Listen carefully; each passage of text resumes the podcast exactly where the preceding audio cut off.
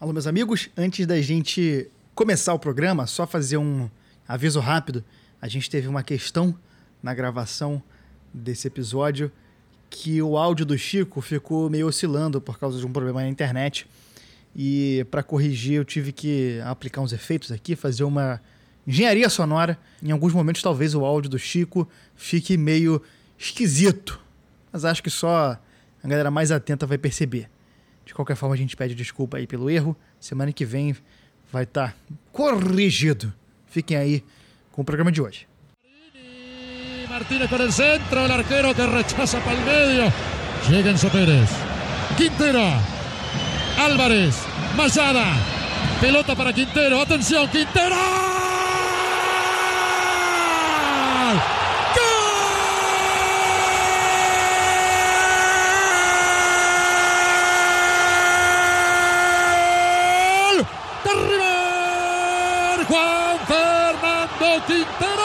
A los tres minutos del segundo tiempo de la larga, señoras y señores.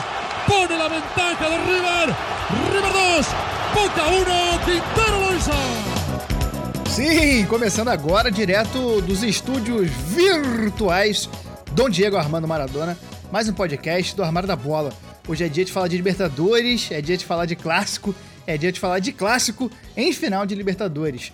Em 2018, dois dos maiores clubes da Argentina e da América do Sul, que fazem um dos maiores clássicos do mundo, chegaram à finalíssima da Copa Libertadores. A gente vai falar sobre rivalidade, sobre esses dois gigantes, sobre a última final disputada em dois jogos na Libertadores, sobre gás de pimenta, sobre pedras atiradas em ônibus e sobre disputar uma Copa nomeada em homenagem aos Libertadores da América ser disputada no país que colonizou essa terra. Meu nome é Gustavo Angeléias e eu tô aqui, como sempre, com ele, Chico Freire, o homem das camisas. Chico, seu boa noite. Hoje eu vou me abster de dar boa noite, porque não tem noite boa quando a memória de Eduardo Galeano é vilipendiada dessa forma, né? Por Eduardo Galeano, por Simão Bolívar, por né, Gelson Martim e todos os verdadeiros libertadores da América. É um assinte o que aconteceu nessa final de 2018. Porém, até momentos depois do primeiro jogo, foi tudo maravilhoso, né? É. é essa final é assim, né, cara? É, é... Falando na moral agora, pô, a gente vai falar aqui de um momento histórico, incrível e um perfeito do futebol sul-americano, quer dizer, 98% perfeito, naquele finalzinho que só faltavam 2%. Foi vagabundo. Foi vagabundo, né? Lembrando vocês de seguirem a gente em todas as redes sociais. Estamos lá como Armário da Bola. Temos Twitter, Facebook Instagram, é arroba Armário da Bola. Estamos no TikTok e estamos na Twitch. Também estamos no YouTube, youtube.com.br Armário da Bola. Só catar a gente aí no, na ferramenta de busca que você vai encontrar a gente. Nós temos nosso financiamento coletivo, que você pode ajudar a gente a manter esse projeto e a evoluir. Nós fizemos a primeira compra com o dinheiro do financiamento coletivo. Se você Uhul! ouve a gente há bastante tempo, você percebeu que o Chico não está mais gravando com uma batata no lugar do microfone. Meu Motorola V3 foi aposentado. Agora tem qualidade de som e quanto mais gente assinar, mais investimento a gente vai poder fazer e vai poder crescer mais. Nós temos três novos assinantes que a gente ficou de mandar um abraço aqui. Um abraço pro. São três assinantes com, com a letra G, né? Se você tem um nome começado com a letra G, é, recomendamos que você assine logo, porque mais cedo ou mais tarde você vai ter que fazer. E fica aqui nosso abraço pro Gustavo Adler, é, o Guga, que ele e a Juliana são ouvintes assíduos. O Armário da Bola é a trilha sonora do café da manhã de domingo deles. Abraço para outro Gustavo, o Guto, é, também ouvinte desde os primórdios aí do Armário da Bola. E pro Guilherme Santos, três grandes amigos nossos aqui que, que Pô, deram essa moral pra gente. Eu queria aproveitar esse abraço aí pro, pro Guilherme Santos, pô, meu amigo há quase 20 anos, cara. Conheço ele da época do colégio, a gente, depois que se formou, acabou né, não, não, não seguindo um caminho tão próximo, assim, a gente sempre com muito carinho, sempre trocando uma ideia, mas, pô, o armário da bola que serviu pra gente se reaproximar, ele é um ouvinte assíduo demais. E essa semana o pai dele, meu xará, Francisco, porra, que eu também conheço há 20 anos, foi vacinado, uma notícia maravilhosa que deixou, porra, feliz, assim, explodindo de felicidade. Então fica um abração aqui pro Guilherme, pro pai dele. São parceiraços aí que eu conheço desde a minha infância. E vamos pra vinheta que o programa hoje tá longo. Eu sou obrigado a falar que esse programa aqui tá uma porra. Vidro de vidro? Sabia não? Esses negros maravilhosos que saem tabelando, tocando. Eu tenho que admitir aqui que assim que definiu o confronto nessa Libertadores de 2018 entre Boca Juniors e River Plate, meu primeiro pensamento antes de qualquer coisa, até infelizmente, foi vai dar merda. E o- pior é que eu tava certo. Vai né? dar merda. Vai dar merda, vai dar merda, vai. Esse é o estado, esse é o estado de espírito, né?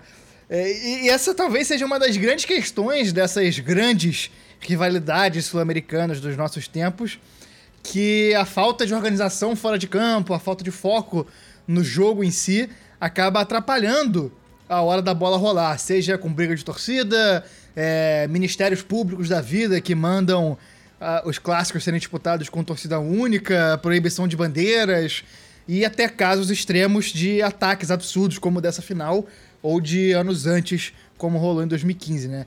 No confronto anterior entre Boca e River na Libertadores, que tinha sido em 2015, nas oitavas, é, no jogo de volta na La Bombonera, o jogo foi suspenso na volta do intervalo quando torcedores do, do, do Boca Juniors atiraram spray de pimenta no túnel de acesso quando o River estava voltando do intervalo. Acabou que o, segundo tempo não foi disputado e o Boca foi eliminado da competição. O River se classificou sem jogar esse segundo tempo e conquistou o título nesse ano, inclusive. 2015, o River foi campeão. O nosso assunto aqui nem é sobre esses problemas, a gente vai falar da final, vai falar da- das, das trajetórias. É, isso é um assunto para outro, outro programa que a gente provavelmente vai discutir aqui, é, que é algo é, muito importante que a gente tem que discutir, que é justamente o nosso mote aí, né? Que é o fora de campo interferindo dentro do campo. Você tem muitos casos políticos aí que interferem no campo. É, mas é algo que a gente tem que citar e a gente vai chegar lá, né?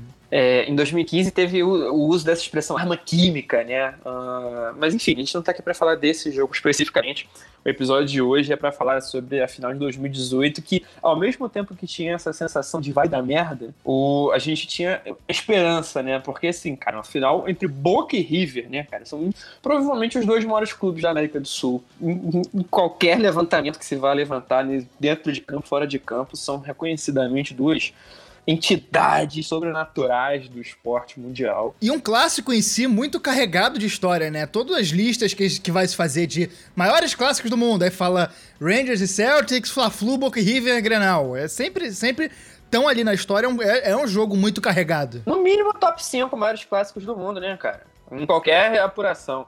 E, cara, e não só é um clássico, porque a gente já tinha tido em anos anteriores, até no século XX, a gente teve outras ocasiões, no século XXI, que a gente teve outras ocasiões em que os dois se enfrentaram pela Libertadores, mas nunca na final, né? E sendo, cara, é o maior clássico do, do continente, na maior competição do continente, no maior momento da maior competição do continente, né, cara? Uhum. Isso é um. Porra, Boca e River, bicho. E, e os dois chegaram na final com muita emoção na semi, né? A gente vai chegar lá nesse momento aqui, a gente vai dar o batidão aqui da, da campanha de cada um e expectativa maravilhosa, altíssima. No mesmo tempo que tinha essa expectativa pra dar merda, tinha uma expectativa positiva de caramba, Que o jogaço! que, que vai ser dessa. Que É. jogaço, meu Deus, Tudo- não e vou aquele- parar minha vida pra É, é. E aquele negócio que, assim, tudo podia acontecer, né? E aconteceu justamente isso que, que é o que a gente não imaginaria nunca, né? Mas, assim, no século XX a gente teve alguns confrontos entre Boca e River na Libertadores. Em 2000, que não é no século XX, como eu falei, mas tá quase ali. É, Século- É tá no século XX, no caso, né? Não. No 21. É. Isso, exatamente. É isso que eu quis dizer. Em 2000, nas quartas de final, o River abriu 2 a 1 no Monumental de Nunes, mas tomou 3 a 0 do Boca na volta, com aquele timaço do Boca que tinha Palermo e Riquelme que destruíram a partida. Em 2004, o River do Gajardo, que é o técnico do time que a gente vai conversar hoje, É, no caso, na época ele tava em campo, né? é, Isso- na época ele estava em campo. é, contra o Boca do Tevez, do Esqueloto, Abondanzieri. O Boca ganhou de 1 a 0 na ida e perdeu por 2 a 1 na volta no Monumental. O Tevez fez gol, foi expulso porque imitou a galinha, né? A torcida do, do River é chamada de, de galinha. Em 2004 ficou marcado por esse gol do, do Tevez imitando a galinha, né? O Boca passou nos pênaltis com o Maxi Lopes perdendo a cobrança dele. Em 2015 teve esse jogo que a gente falou na introdução, né? Agora há pouco, que, que foi nas oitavas de final, que acabou sendo decidido extra-campo, né? E aí, no ano seguinte a essa final, em 2019, eles nem se enfrentariam mais uma vez na semi, né? Uh, agora, em 2018, era um momento. Era um momento maravilhoso, assim. Era a última final em dois jogos, então, teoricamente, a gente teria um jogo na Bomboneira e um no Monumental de Nunes. Seria uma despedida, entre aspas, para esse formato consagrado da Libertadores. E tava sendo chamado na época até de a última final, né? É, é, é a mega final, a super final. Qualquer coisa que você usar para definir essa final não é suficiente para a dimensão disso. São 115 anos de clássico né, em, em, em, uma decisão de Libertadores, o título mais cobiçado, agora eterna, né? O clássico começou a ser disputado em 1913. Eram 105 anos de história em campo na maior final entre o maior clássico, né? Na campanha, o Boca Juniors teve uma certa dificuldade na fase de grupo e quase não passou. Estreou contra o Alianza Lima no Peru e até ganhou do Júnior Barranquilha, mas depois teve um empate e uma derrota para o Palmeiras em plena bomboneira, depois empatou com o Júnior Barranquilha. Na última rodada, goleou o Aliança Lima por 5 a 0 e contou com a ajuda do Palmeiras, que venceu o time colombiano. Essa aí foi uma situação, né, cara, que, que você podia matar, enfiar a faca e girar, e o Palmeiras não fez isso, né? O Palmeiras é. podia ter deixado a honra um pouquinho de lado para tirar o Boca da, do mata-mata, era só empatar eu acho que empatar não, acho que tinha, tinha que perder pro Júnior, mas o, o Palmeiras foi ganhou do Júnior, o, Boca goleou a Alianza Lima e acabou chegando à pontuação que precisava para passar de fase, né? O Palmeiras podia simplesmente, já estava classificado, podia entregar o jogo e, e tirar o Boca do mata-mata. Talvez, pensando no, no médio e longo prazo, fosse interessante. Mas não foi o que o Palmeiras fez, né? Palmeiras mostrando aí que a honra não leva a lugar nenhum, né? É, exatamente. O Boca depois passou tranquilo pelo Libertar, fazendo 2 a 0 na ida e 4 a 2 na volta. O Zarat marcou nos dois jogos, Ábila, Pavon, Teves e Cardona também balançaram as redes. É, o, Bo o, Boca tinha jogadores muito bons de ataque, né, cara? Esse é um elenco do Boca que a gente vê. É, até tinha uma defesa boa. No, o Andrade é bom goleiro, tinha o Fabra também, são jogadores bons na defesa. Mas o grande poderio ofensivo, cara, era um elenco que você tinha Teves no banco, né? É. O Arias que é. jogou aqui no Cruzeiro, é aquele cara meio é, brocão, assim, né? Aquele cara que não é grande coisa, mas que. Grosso! Grosso, mas sabe fazer gol, né? O, o próprio Mauro Zarat, outro jogador. Sabe fazer e sabe perder também. Sabe. Uh, o Mauro Zarat, outro cara que estava fazendo muito gol, o Pavão fazendo muito gol. É um time que tinha Tevez e Benedetto no banco, né? Nessa, nesse começo de campanha, o Benedetto nem, nem, nem tava tão em voga assim, mas depois, né, o Benedetto ia se consagrar nessa Libertadores. E um time que acabava em campo um pouco truncada, né? Sempre ficava aquela impressão de que o time podia jogar mais. Nas quartas, o Boca enfrentou o Cruzeiro, que decidiu o confronto em casa porque tinha a melhor campanha. O Cruzeiro estava vindo muito bem, né? Nessa época. Sim, sim. O Cruzeiro tinha sido campeão da Copa do Brasil em 2017 contra o Flamengo. E na Libertadores 2018 tinha tirado o Vasco na primeira fase. Foi um grupo que não. Que, né, assim, se o Vasco não tinha um grande elenco, pelo menos uma boa, uma grande camisa, né? tirou o Racing e a, e a Universidade de Chile. Né, foi melhor que todos eles na fase de grupo. Seria campeão da Copa do Brasil em 2018 de novo. É, o Arrascaeta jogando muita bola, o Thiago Neves bem no time também. Era um time que o, era o auge ali do, do Mano Menezes. Em 2019 tudo cairia por terra, mas até esse momento o Cruzeiro ainda estava muito no auge, né? E, e foi um, um confronto né? Entre dois times azuis aí, confronto de camisas pesadíssimos. É, e tinha passado do Flamengo nas oitavas. Foi um jogo que o Cruzeiro ganhou no Maracanã, 2 a 0 uma atuação terrível do Flamengo. O Flamengo até ganhou de 1 a 0 no, no Mineirão, mas o Cruzeiro acabou passando no placar, no placar agregado, né? E aí era um, era, porra, um jogaço aí nas quartas de final. É, na ida, o Zarat marcou mais uma vez e o Boca fez 2 a 0 com o Pérez completando o placar.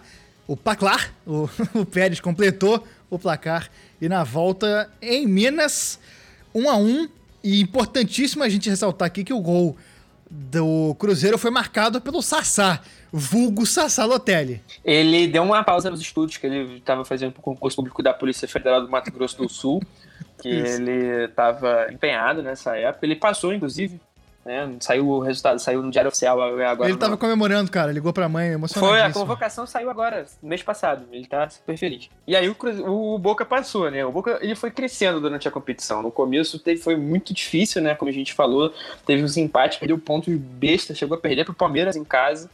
Apesar de o Palmeiras ser um, uma equipe muito forte, né? Poxa, pro Boca perder na bomboneira é sempre complicado, seja pro, pro Ibis, seja pro Barcelona, né? É. O Boca em casa é, é sempre uma, uma questão. E o Boca foi crescendo, crescendo, e esse jogo contra o, o, o, Cruzeiro, apesar de ter já goleado o Libertar na última fase, poxa, foi um, foi um, deu uma credenciada, né? O Boca ganhou moral por tirar o Cruzeiro. E chega na semifinal para enfrentar justamente o Palmeiras, né? Podia ter, o Palmeiras podia, como o Chico falou, podia ter tirado o Boca, mas agora os times se encontravam e o Boca numa semifinal embalado é outra história, né? Outra competição, outro time. Podem ser os mesmos jogadores, mas o time vai ser outro. O Palmeiras, que na fase de grupos era comandado pelo Roger Machado, agora tinha Luiz Felipe Scolari no comando 2018 e um time dando emprego pro Filipão. É, e o Palmeiras tinha tirado o Cerro Portenho e o Colo-Colo, né? Que apesar de, de terem camisas pesadas, né, o Palmeiras é, ganhou de 2 a 0 perdeu por 1x0 pro Cerro Portenho, passou no, no placar agregado, e ganhou os dois jogos de 2 a 0 do Colo-Colo. Então, é, nenhum que se comparasse ao que o Cruzeiro era, né? Então o Boca tinha passado por uma aprovação um pouco, um pouco mais cascudo do que o Palmeiras. Ainda assim, um Palmeiras muito forte, um time muito forte mesmo, que boa parte dos jogadores que foram campeões agora na Libertadores de 2020 já estavam nesse elenco. Ainda tinha outros caras também que, que faziam muita diferença nesse time. O Dudu nessa época estava jogando muita bola. Mas era, já assim, já tinha vários dos caras que, que meio que garantiram a Libertadores em 2020, né? O Gustavo Gomes já estava no time, o Everton já estava no time. Uh, o Dudu estava em grande fase, como a gente falou agora há pouco. O, o, o Bruno Henrique volante, né? não é o Bruno Henrique que está no Flamengo agora, é o Bruno Henrique que foi volante, que também já estava em 2016. Era um time muito bom no Palmeiras. E, o Filipão copeiro, né, cara? Quer dizer, é. foi copeiro em boa parte da carreira. É, um cara que a gente tem todas as nossas críticas, mas ele sabe. Tem história. É, é, tem história e geralmente os times estão na mão dele, né? Um cara que sabe lidar com o vestiário, um cara que tem a experiência ali e é respeitado pelos jogadores. Então, numa semifinal de Libertadores, não é um cara que dá para descartar completamente, né? É, e aí, o, nesse momento da semifinal, começou. É engraçado, né? Que só na semifinal, que nem a gente falou no, no programa do, dos caras do Atlético Nacional que o Borja só estourou na semifinal, agora teve um cara também que só estourou na semifinal e foi meteórico iluminada, né? Que foi ninguém mais, ninguém menos do que Dario Benedetto. É, o Benedetto começou a aparecer, é um cara que vai ser falado aí ao longo do, dessas quatro partidas aí, né? E, e o Palmeiras até segurou bem na ida por grande parte da partida, mas o Benedetto saiu do banco e fez dois gols. O primeiro aos 83, o famoso 35 minutos. 38 do segundo tempo. 38 do segundo tempo, exatamente. É, Humanas aí aparecendo novamente. O Felipe Melo, que supostamente estava jogando bem até aquele momento, fez uma falta que depois resultou em escanteio. Na cobrança desse escanteio, ele furou o cabeceio, o Benedetto subiu nas costas dele e abriu o placar. Quatro minutos depois, né? O Palmeiras não teve tempo é. nem, de, nem de se recuperar, tava cambaleando ainda. Aos saiu 42. mal jogo. É, porque assim, o, o, pro time perder só de 1x0 na bomboneira, tá lá, né? Ainda mais o é. Palmeiras é. que já tinha ganhado, já tinha tido uma experiência contra o Boca na fase de grupos. Mas aí numa saída de bola ruim, o Boca recuperou no campo de ataque. Benedetto recebeu a intermediária, pô, é, um, é uma, não é nem um giro, né? É uma puxada que ele dá pra cima do Luan que o Luan vai dar um bote até, né? Um bote bom, assim, um bote com, com vontade, mas o Benedetto dá uma puxada maravilhosa e chutou firme, assim, deixou o Luan na saudade, bateu firme no canto. Não tinha o que o Everton fazer. Bola na bochecha da rede, outro belo de um gol do, do Benedetto. O cara saiu do banco em, em 12, 13 minutos que ele estava em campo, ele fez dois gols e garantiu uma vitória muito boa para o Boca Juniors, né? 2 a 0 Na ida, na volta, o Palmeiras até sonhou, abriu o placar aos 9, mas o gol foi anulado pelo VAR, a torcida veio pra cima, estádio lotado. Foi, é, bom, é bom dizer que foi um empreendimento claro, assim, não tem, não tem É, muito é. caô, né? O cara tava com o corpo inteiro à frente da zaga. Ah, lembra dessa época que as pessoas podiam ir ao estádio? Faz tempo, né? Cara, eu sequer me recordo. Eu sequer tenho lembranças e memórias desse, desse tempo longínquo e estranho e. O Boca manteve a cabeça no lugar e conseguiu segurar ali o ímpeto do Verdon e abriu o placar aos 17 com o Ábila aproveitando um cruzamento rasteiro do Vila nas costas do Luan. Luan que vem falhando consistentemente aí em jogos decisivos do Palmeiras há muitos né? anos.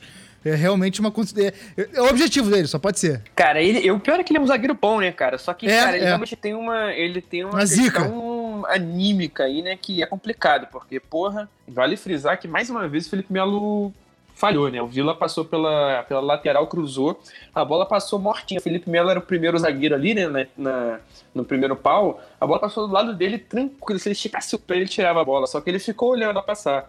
Aí o Luan ficou meio vendido, o Ábila se, se antecipou e botou pra dentro. Sem. sem é, assim, né? Sem perdoar, porque o faro de gol do cara, bem ou mal, ele, ele era muito bom. O próprio Luan chegou a empatar com um bonito gol aos 7 Foi de do segundo voleio. tempo. E o Palmeiras virou menos 10 minutos depois. Um pênalti claro sobre o Dudu, que o Gustavo Gomes, zagueiraço, bateu muito bem e deslocou o goleiro. Só que aí, aos 24, o Boca numa Não, bola o Palmeiras, bandida. foi, o Palmeiras tem uma, uma tentativa meio displicente, assim, a bola levantada na área sem muita, muita vontade, assim, parecia meio já no, no, no, no meu boi ali, porque o Palmeiras precisava fazer quatro gols, né, cara? O Palmeiras precisava É. fazer 4x1 pra cima do Boca pra passar, então já é, com 20 do segundo tempo já era, vamos do jeito que dá, né? Não tem, não tem tempo a perder. Aí o Boca afastou a, a bola bandida. O Barrios recebeu, partiu pra cima do Felipe Melo, que nem tentou dar o bote, não tentou cortar também. É, o Benedetto girou pra cima dele e chutou firme pra empatar. Muito parecido com a jogada em cima do Luan no primeiro jogo. E Boca Juniors classificado pra final pra enfrentar o River Plate. River Plate que voltando aí, Antes da gente, antes da gente começar a falar sobre o River, eu queria, queria pô, olha o meu gancho. Quê? Olha o meu gancho. Eu já tinha puxado o gancho perfeitinho aqui, tu me quebrou. Desculpa, Mas vai desculpa. lá, agora É. vai. né? Não, eu queria só deixar claro, porque como instituição, o podcast Armada da Bola é oposição em tudo que for possível, imaginável e inimaginável ao suposto jogador Felipe Melo.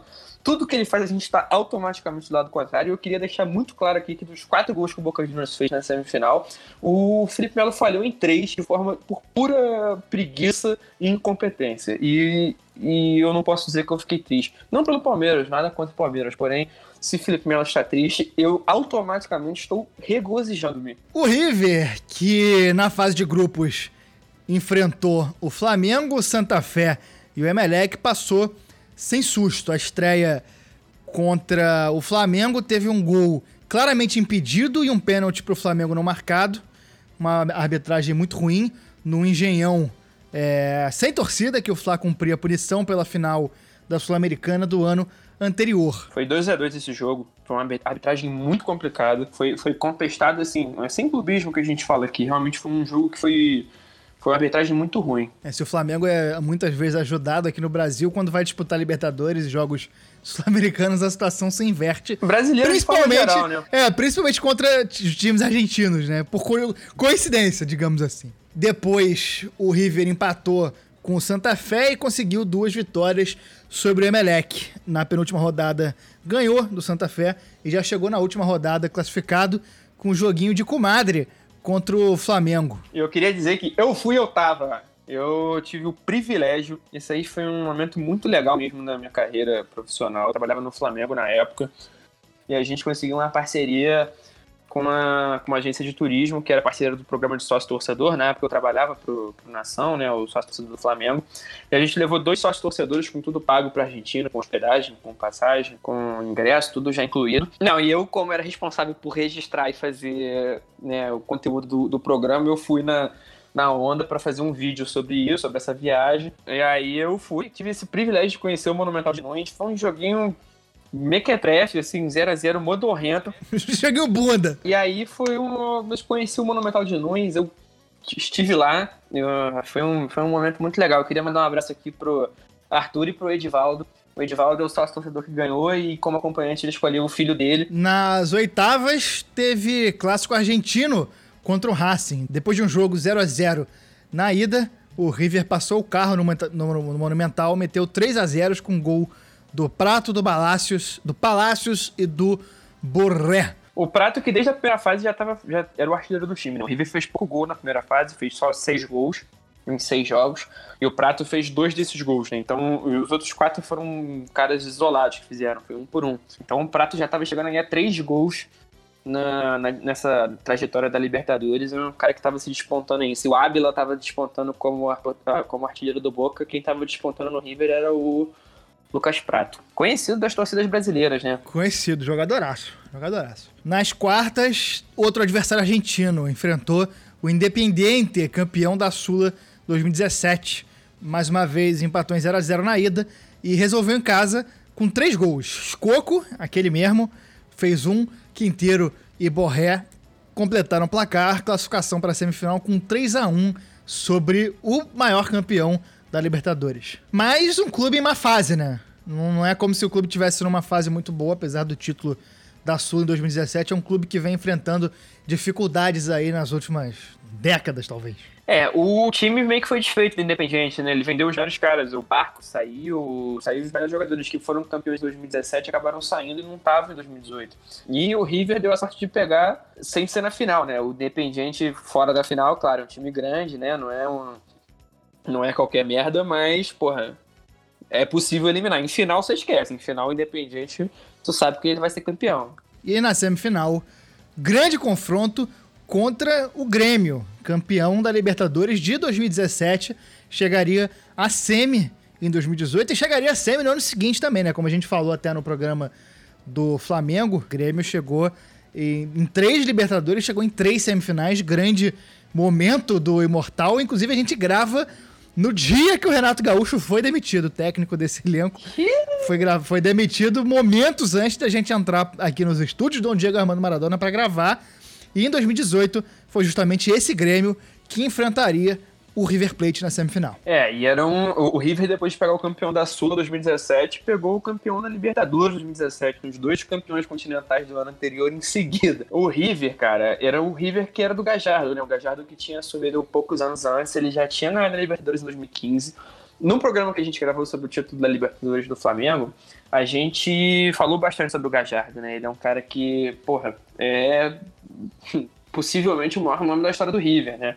Ele foi campeoníssimo dentro de campo e se tornou o técnico mais vitorioso da história do clube é, em poucos anos. Ele é um cara que também todo ano está aí disputando pelo menos semifinal de Libertadores, todo ano seguido, é transformou o River numa potência, pegou o River da segunda divisão e transformou numa potência continental absurda, trouxe o time para um patamar que não estava antes, apesar de toda a tradição, não estava com esse com essa importância e chegava em busca do bi, né? Era um confronto, porra, talvez o confronto mais esperado tirando a final, era esse River e Grêmio, né? É, na ida, em pleno Monumental de Núñez, o Michel garantiu a vitória por 1 a 0 pro Grêmio, que estava sem os dois principais jogadores, né?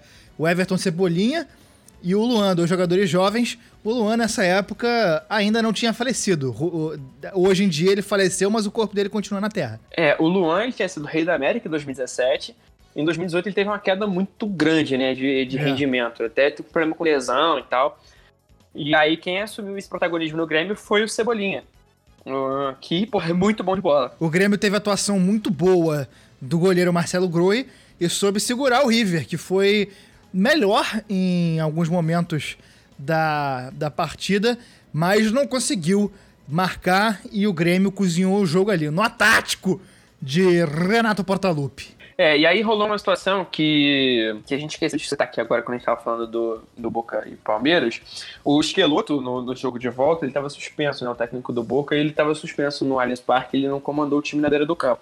Assim como o Gajardo na, na semifinal, ele não poderia estar na beira do campo. Ele tava, tava suspenso. E aí teve uma situação aí, né, que com, a, com aquela benevolência, aquele, aquela que só comparado das mães com seus filhos, a Comembol deixou passar uma situação que no jogo da volta, na Arena do Grêmio, o, o Gajardo estava vindo de uma tribuna, ele sequer poderia estar no estádio, e ele estava no estádio, no intervalo ele ainda foi no vestiário falar com os caras. É uma situação que na CNTP daria problema, mas que nesse caso gerou uma multa pro River e nada mais. Nessa partida da volta, o Grêmio estava com o resultado na mão, jogando com o regulamento embaixo do braço e buscou o contra-ataque, mas o River fez uma partida muito boa, encurralou o Grêmio e teve bastante chance de fora da área. É, e aí acabou que quem abriu o placar, na verdade, foi o Grêmio, né? O Alisson cobrou um, um escanteio tenebroso, assim. Sabe quando fica o zagueiro naquela linha mais perto possível do cobrador, assim, como se ele fosse fazer alguma diferença? O cara conseguiu cobrar no, no cara, assim, a 3 metros dele. Em vez de ele jogar na área, o Alisson conseguiu cobrar muito mal o escanteio. Só que a bola desviou e foi parar na entrada da área. E aí o Léo Gomes estava ali, bateu a bola, desviou no zagueiro e enganou o, o goleiro, o Armani.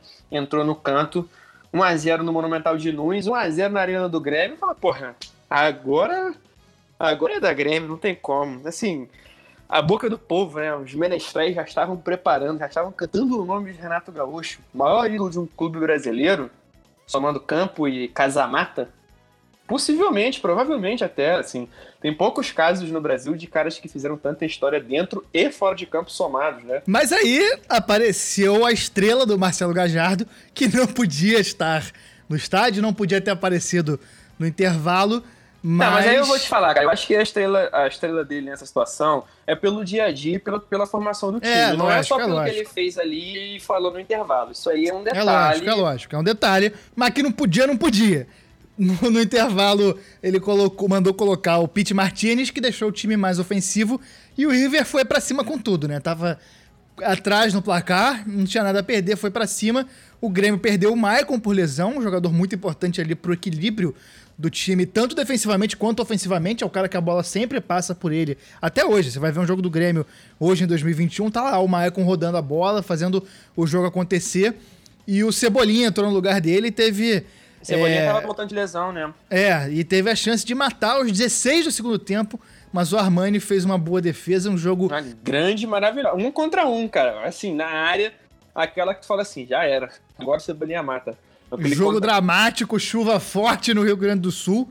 Vai aparecer o um nome que só de falar da transtorno de estresse pós-traumático aí na torcida do Grêmio, que é o Bressan. Esse é o grande nome dessa Libertadores, né? Bressan, que é lindo. Não, isso precisa muito ser Isso dito. precisa ser dito. Ele é, ele é objetivamente bonito. Não é, não é uma opinião. Ele é bonito. Ele é, é ele, é, é alto, ele tem um maxilar definido, ele é. Ele é forte. Porra, ele tem um olhar assim, né? Ele Porra, um, um rosto penetrante. Bonito. Porra, o olho claro, o cara, ele é objetivamente bonito.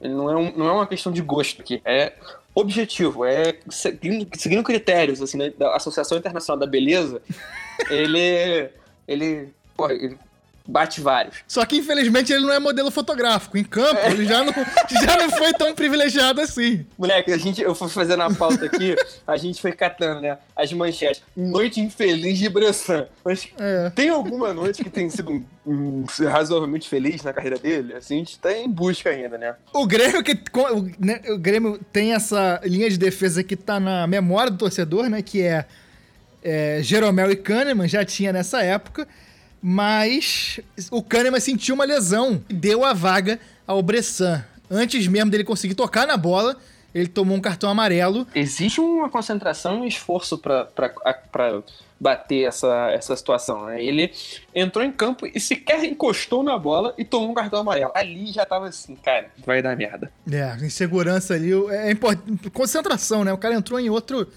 em outro ritmo, não tava num ritmo de semifinal de Libertadores. Cara, eu, e aquela situação que, tipo assim, que puxa as outras. Tipo assim, não é, não é só uma questão da gente ah, fazer piada, ah, o cara entrou e já fez merda.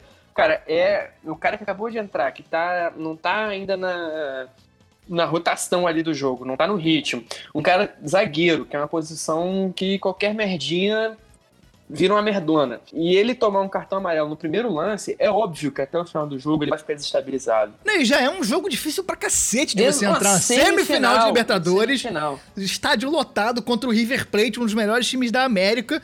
Um cara que sempre foi reserva, né? Um cara nunca foi um, um zagueiraço titular em todos os times que passou. É um cara que já não é lá de muita confiança, ele sabe disso, é um cara que sabe disso e realmente o aspecto psicológico numa partida dessa é fundamental. Talvez mais importante até do que o tático nesses finais de jogo, né? Já no, na segunda metade aí do, do segundo tempo, do segundo jogo, de uma, final, de uma semifinal de Libertadores, o aspecto psicológico e de concentração acaba sendo até talvez mais importante do que o tático, do que o técnico, do que qualquer outra coisa.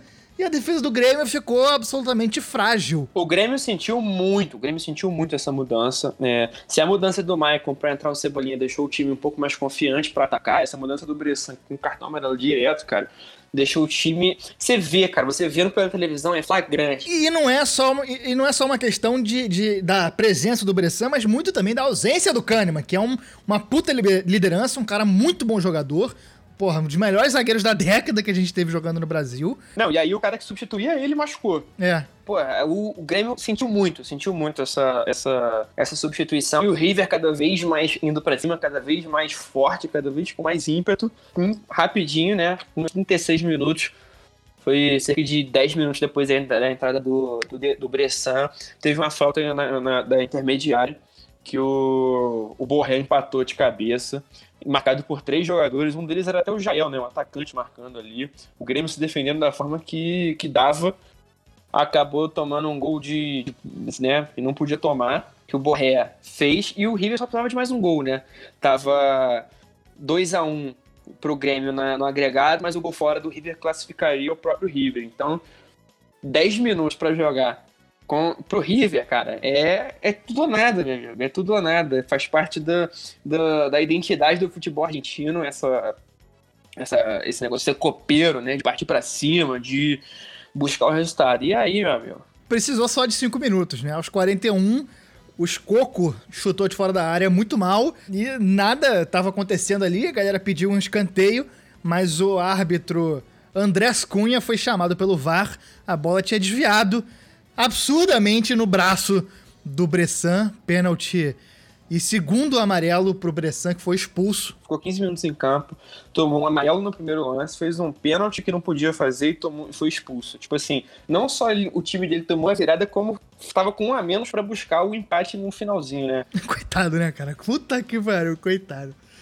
É, e aí o Pete Martins cobrou forte no ângulo, garantiu a vaga aos 50 do segundo tempo. O jogo chegou aí aos 58 e uma felicidade absurda do River depois do apito final. Depois dessa marcação da falta do Bressan, ficou 10 minutos ali naquela discussão, naquele zumba, não, é. na, naquela parada ali, o jogador do Grêmio reclamando, e o árbitro não, não sei o que, e o VAR. O VAR tava começando a ter mais espaço, né? Foi a primeira Copa do Mundo que teve VAR, foi em 2018, então era uma coisa que ainda tava mais. Os processos não estavam muito bem definidos. Né? É, mas foi claro, assim, esse lance tá corretíssimo. Foi, foi claramente pênalti. Então, mas os caras do Grêmio ficaram 10 minutos ali reclamando. O árbitro deu 13 minutos de acréscimo.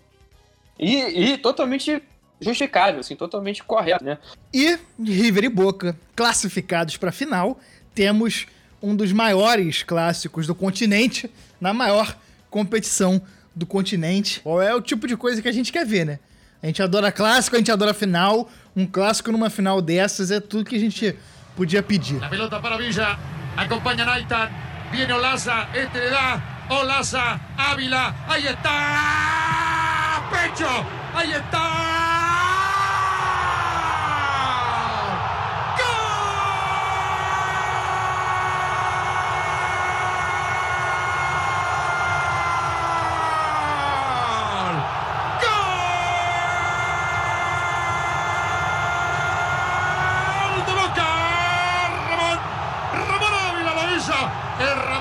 Tiene Boca. Lo hizo Ávila. 33 minutos, primeiro tempo. O maior clássico do continente, na maior competição do, do, do continente, na América Latina, significa ter o maior clássico na maior final do mundo.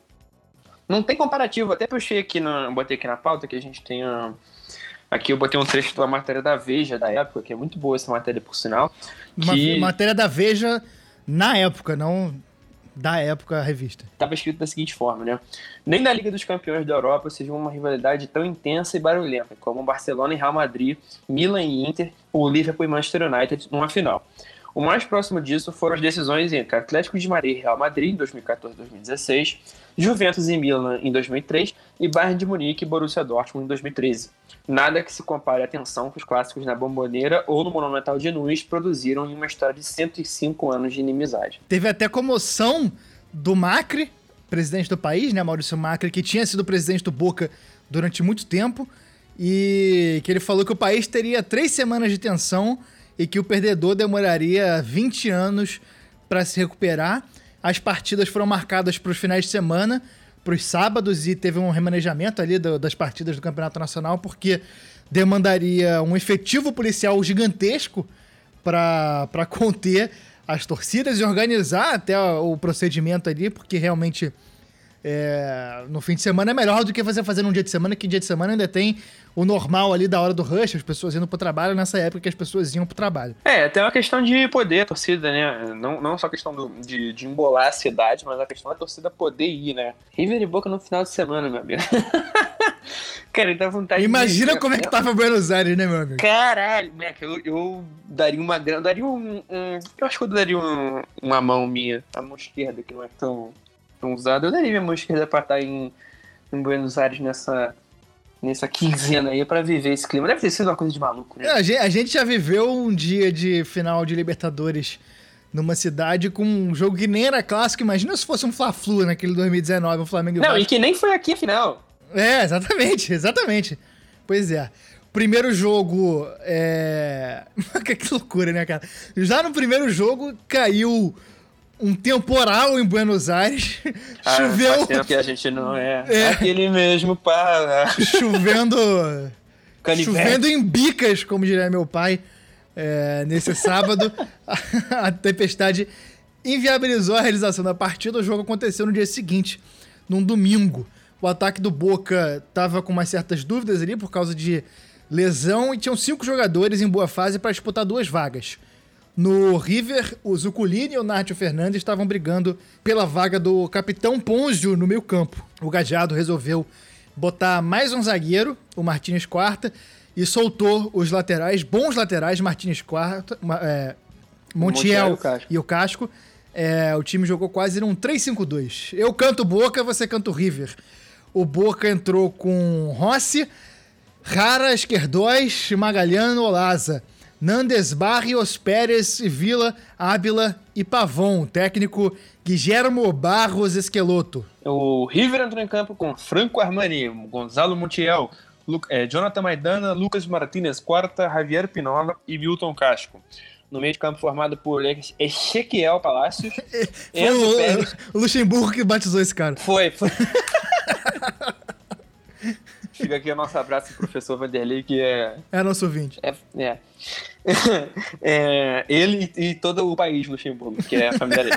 São três pessoas. Isso. O Ezequiel Palácios, Enzo Pérez e Gonzalo Martins fazendo ali a meiuca. E no ataque, Rafael Santos Borrell, colombiano, e Lucas Prato. Todos sobre a batuta imponente de Matias Biscay, o auxiliar de Marcelo Gachardo. Galhardo suspenso, Matias Biscay, auxiliar, comandou o time na beira do campo nessa primeira partida na Bomboneira para 49 mil pessoas é, de público, árbitro chileno Roberto Tobar. O Boca abriu o placar com o Ábila. Depois de uma jogada rápida ali pelo meio campo, ele chutou firme em cima do Armani, ele bateu roupa no rebote, o próprio Ábila pegou, deu um chute de esquerda e contou com uma falha do goleiro do River que tomou um gol no próprio canto imperdoável. Espalmou para dentro do gol, né? Espalmou vale para dentro do gol. Falar, vale a pena falar também que ele ganhou a disputa, o pé de ferro, contra o próprio Martínez Quarta, que foi a aposta do Gajardo, né? É. O Gajardo mudou o esquema do time, jogava no 4-2-3-1 para jogar meio ali 5-3-2, 3-5-2 ali, né? Os dois, os dois alas, o Montiel e o Casco jogando mais soltos.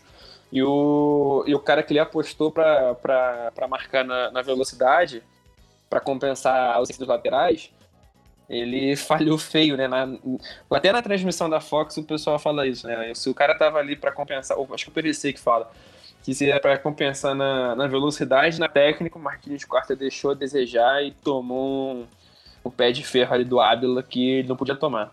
Na saída de bola, o, o River empatou. O Edmundo sequer conseguiu fazer o comentário sobre o gol do Boca na Fox Sports. E a gente o... agradece. Agradece aí o gol do River Plate, que impediu o Edmundo de falar. Não, é brincadeira. Brincadeira, brincadeira. A gente adora, a gente adora o Edmundo. O Pete Martinez deu um lançamentaço pro prato que recebeu entre os zagueiros uma confusão ali da defesa, né? A defesa do Boca ainda comemorando o gol, desatenta. O Prato recebeu entre os zagueiros, ganhou no corpo do zagueiro, bateu cruzado no canto. Gol do River, é, calando por alguns momentos ali a bomboneira. E o, o Boca ainda faria um gol, ainda no primeiro tempo. O Vila cobrou uma falta da intermediária e o, Bo, e o Benedetto cabeceou de costas. O Benedetto tinha entra, é, entrado há pouco tempo. Na vaga do Pavão. É, ele tinha entrado aos, aos 27 minutos e cabeceou de costas. Esse lance que sempre Cara, é um, tem, mas é um... é um gol difícil, um gol, é, é um gol legal, que ele conseguiu tirar bem do goleiro, mesmo estando é, num, num, num, num, posicionamento difícil ali. Uma falta muito de frente pro gol, que geralmente não seria cruzada.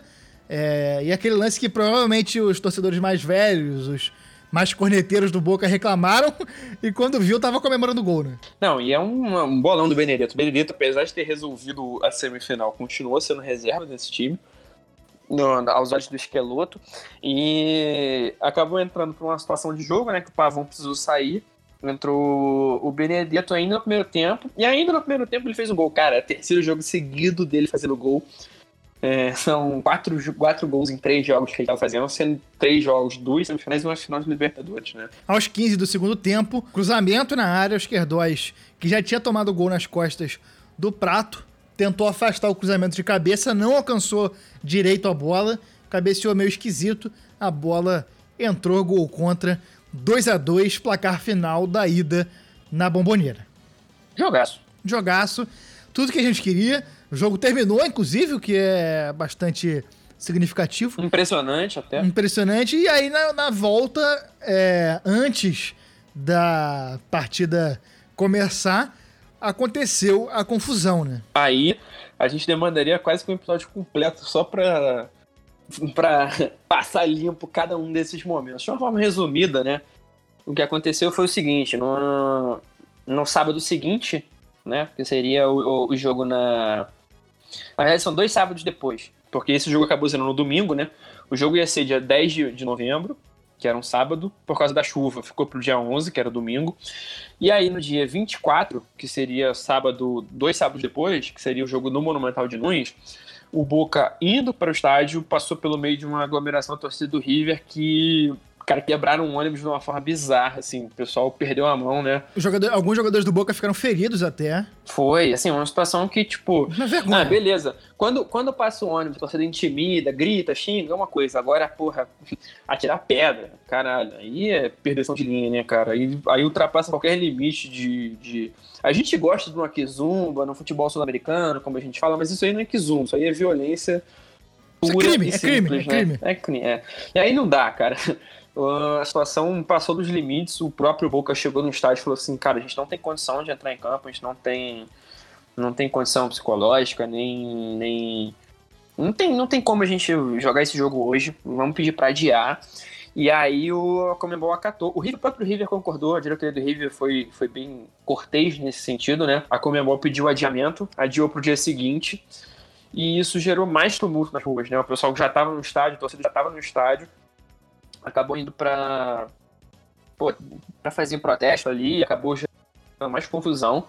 No domingo, dia 25, dia seguinte, de manhã, o Monumental acabou sendo liberado, mas os jogadores do Boca né, ainda não estavam ainda não estavam confiantes de que dava para fazer esse jogo, ainda não estavam numa situação confortável. E à tarde mesmo o Boca pediu a suspensão da partida, não era nem um adiamento, pediu a suspensão, que é mais sério, né? É, o Boca alegou que havia uma desigualdade esportiva ali, e o River acabou acatando com uma baita confusão, né? Não sabia exatamente o que ia fazer, qual, qual decisão ia tomar, onde o jogo seria disputado, se Buenos Aires tinha capacidade de, de, de receber um jogo desse. E aí tomou-se a pior decisão esportiva da história é, é, vergonhoso, até, até pelo sim, simbolismo é muito feio isso, né? É, exatamente. Simbolicamente é, é, é a admissão da Comembol e das autoridades, assim, a gente não tem capacidade de fazer algo assim. Tudo que a gente falou até agora, que a gente aqui no programa falou que, porra, grande final, aquilo que o torcedor sempre quer, que é o clássico, o jogo que todo mundo quer assistir, aquilo que tá, os olhos do mundo, do continente estão voltados para essa partida, e a Comembol e as autoridades argentinas falam: não temos capacidade de organizar essa partida, a gente não tem como fazer isso. Simbolicamente, é muito feio, é... e fica mais feio ainda quando se leva em consideração que a decisão foi jogar em Madrid. Um, um jogo de uma taça chamada Libertadores da América, que homenageia justamente os caras que lá atrás libertaram a América do, do, domínio dos colonizadores. Nas Américas, os colonizadores eram os franceses, os, os, os, portugueses e os espanhóis. Ele vai se disputar em Madrid, no Santiago Bernabéu, clube mais amigo da coroa espanhola. Não, um estádio maravilhoso. Um estádio maravilhoso. Uma cidade super legal, Madrid. Não conheço, mas quero conhecer dia.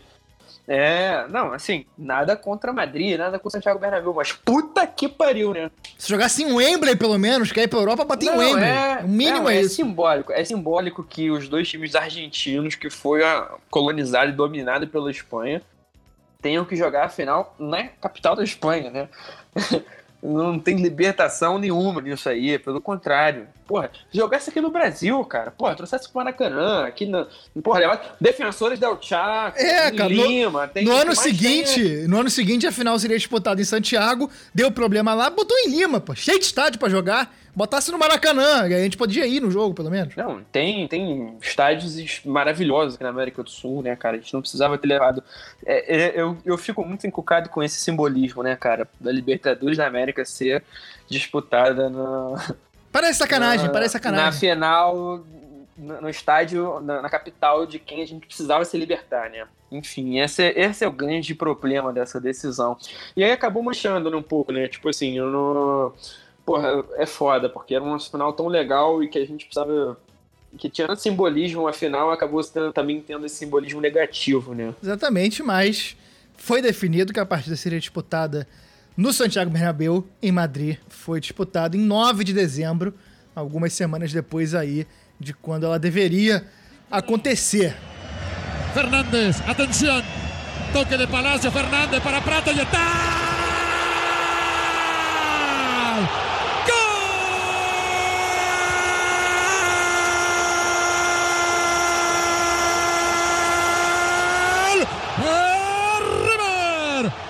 Hizo Prato, señoras y señores.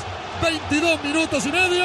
Empata el partido el equipo de Gallardo River 1. O River entrou com Armani, Montiel, Maidana, Pinola e Casco. Enzo Pérez, Ponzio Fernandes, Palácios, Martinez e Lucas Prato. Ainda comandado na beira do campo por Matias Biscay. Já o Boca foi a campo com Esteban Andada, Bufarini, Izquierdos, Macachan e Olaça. Maitan Nandes, Vilmar Barrios, Pablo Pérez. Em um ataque, o trio formado por Sebastião Villa, Christian Pavão e o artilheiro Dario Benedetto, que ganhou a vaga. Os times tiveram diferenças né, significativas aí do, da primeira partida, né? O, o River até mudou formação. É, o Gajardo voltou pro 4-2-3-1.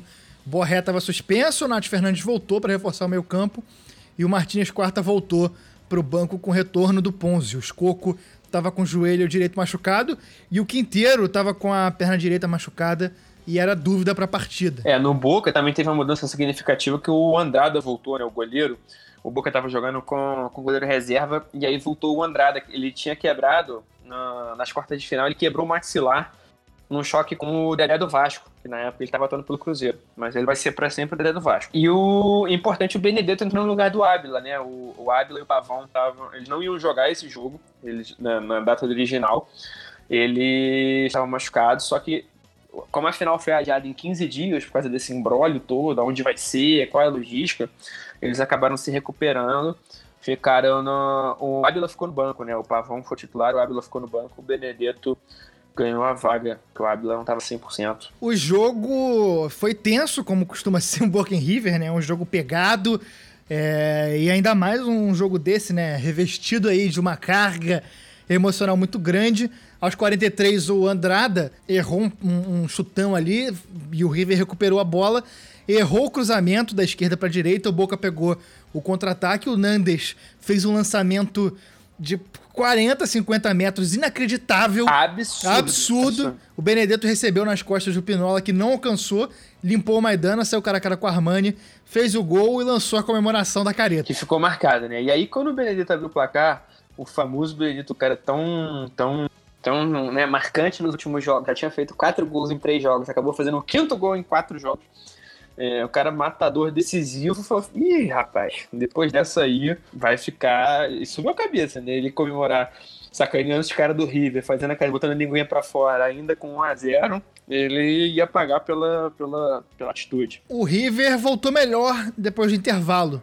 Aos 57, o colombiano Quinteiro entrou e melhorou ali o lado criativo do time. Aos 67, o Nacho Fernandes e o Palácios tabelaram, invadiram a área pela direita e o Prato, na marca do pênalti, mal marcado pelo esquerdóis, recebeu sob medida, bateu forte e empatou. E é curioso, né, cara? Porque em vários momentos da competição a gente tinha o critério do gol fora, né? Tanto que o River passou do Grêmio pelo gol fora e ele Palmeiras não tinha gol fora. Na final, o pessoal abandonou esse critério. Eu acho muito louco essas paradas. O pessoal faz essas paradas meio sem sentido, né? É. O- Porque pelo gol fora, o River já seria campeão agora. O River já, já fez 2 a 2 fora de casa contra o Boca. Teoricamente, jogando em casa no Santiago Bernabéu, fez um, fez- só tomou um. Seria campeão, mas foi pra prorrogação. Como é- é uma final tão boa que a gente não queria que acabasse, né? É, Ficou grato por não acabar. O Vilmar Barrios, volante colombiano do Boca, tinha tomado cartão amarelo no finalzinho do jogo e com um minuto de prorrogação ele conseguiu ser expulso. É, aos três do segundo tempo da prorrogação, o Boca estava acuado, jogando mal, sem o controle do jogo. É, o River partindo para cima, aí já com um a mais, é, jogando bem melhor. O Andrada, goleiro, afastou mal um cruzamento. O River recuperou, construiu a jogada, fez uma tabela ali, chegou perto da possibilidade de centrar para dentro da área, de dar um cruzamento. Só que o, o lateral voltou a bola para o Quinteiro. Quinteiro já do... Dois toques na bola. Cara, já dominou girando o corpo, deu-lhe um petardo na bola, indefensável, golaço do colombiano. E aí, cara, nesse gol, o semblante dos jogadores do Boca já dava pra ver que tava tudo perdido. O River tava passando o carro ali naquele momento, não tinha mais como o Boca fazer nada, né? Não, e é foda porque, tipo assim, já é o segundo tempo da prorrogação, né? Ainda que seja no começo da etapa, com 3 minutinhos, já tinha 12 pra jogar. Porra, tinha 12 pra jogar depois de 105, né? E final de temporada, e depois de tanta coisa ter acontecido. E o emocional, e o físico, assim. A gente vê que tinha uma diferença aí entre de preparação, né? O, o River tava mais concentrado nessa parte psicológica e, e concentração. E, e o Boca talvez nem tanto, né? Até pelo perfil dos jogadores, o Ábila, o Tevez são dois caras bem falastrões, né? O River procurou manter um pouco mais a, a concentração, a serenidade para essa grande decisão. E aí, quando o River fez o gol, os três minutos do segundo tempo da prorrogação, já depois de 105, 110 minutos jogados, aí, meu amigo, é, o Boca ainda tava com um a menos, o Barros foi expulso. Eu já não tinha mais como, já, já não tinha mais. O Tevez só foi entrar aos 110 minutos da prorrogação.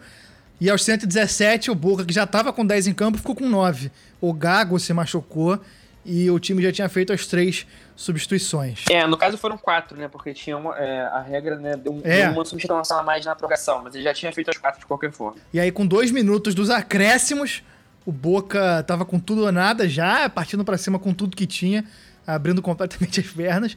Aos 119, o Rara meteu uma bola na trave. Cara, se o cara empata um jogo desse, 119. Cara, eu- eu- foi assim, assim, foi cereja do bolo. Mesmo que não tenha sido gol, foi bem cereja do bolo esse lance. E aí, no lance seguinte, um escanteio pro Boca, o time inteiro na, na, na área, inclusive o goleiro. Bola cruzada, o goleiro do River, o Armani, afastou. Quinteiro, que tinha feito o gol, conseguiu dar um drible da vaca de calcanhar e de voleio. Ele.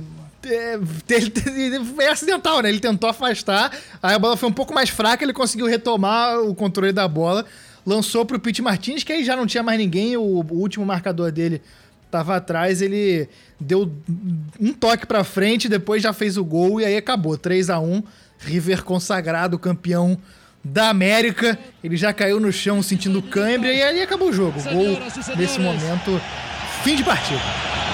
Se va a adelantar Pavón. Todo Boca a buscar el empate, menos Olaza fuera del área. Atención que va el córner, va. Se adelanta Pavón, se cierra. Armani. El taco no, hace la personal y ahí se va, se va, se viene Martínez para el gol y va el tercero, y va el tercero, y va el tercero, y gol de River, gol de River.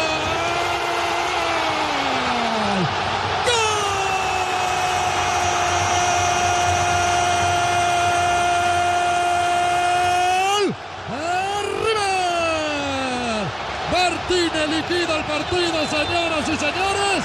16 minutos e meio. E é aquilo que a gente gosta, né? Final, final boa.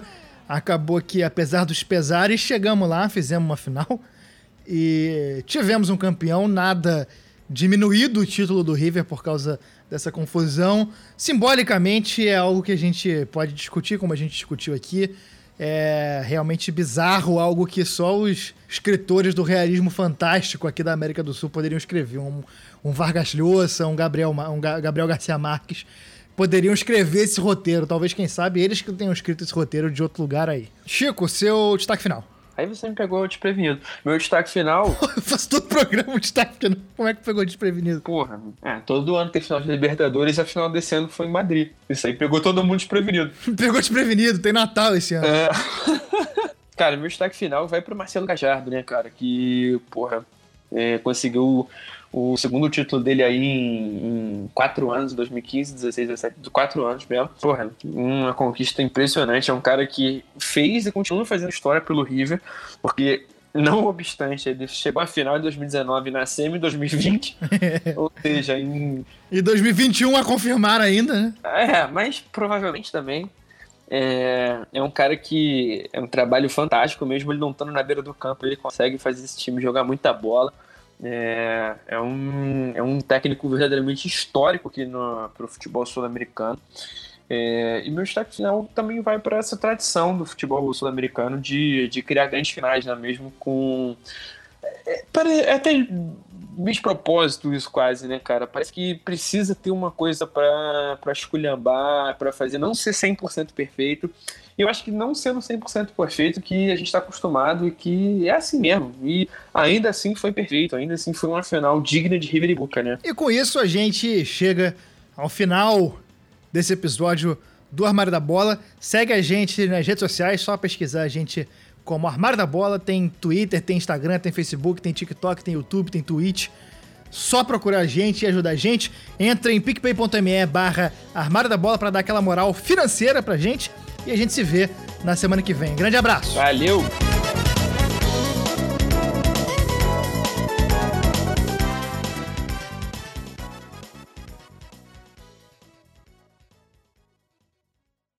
Voltando aqui no final do programa, só para mostrar como ficou a voz do Chico na gravação. Então a gente vê que tinha uma diferença aí entre, de preparação, né? O, o River estava mais concentrado nessa parte psicológica e, e concentração. E, e, o Boca talvez nem tanto, né? Até pelo perfil dos jogadores, o Ábila, o Tevez. Mas deu para consertar. Semana que vem a gente volta sem voz de bandido em telejornal. Abraço.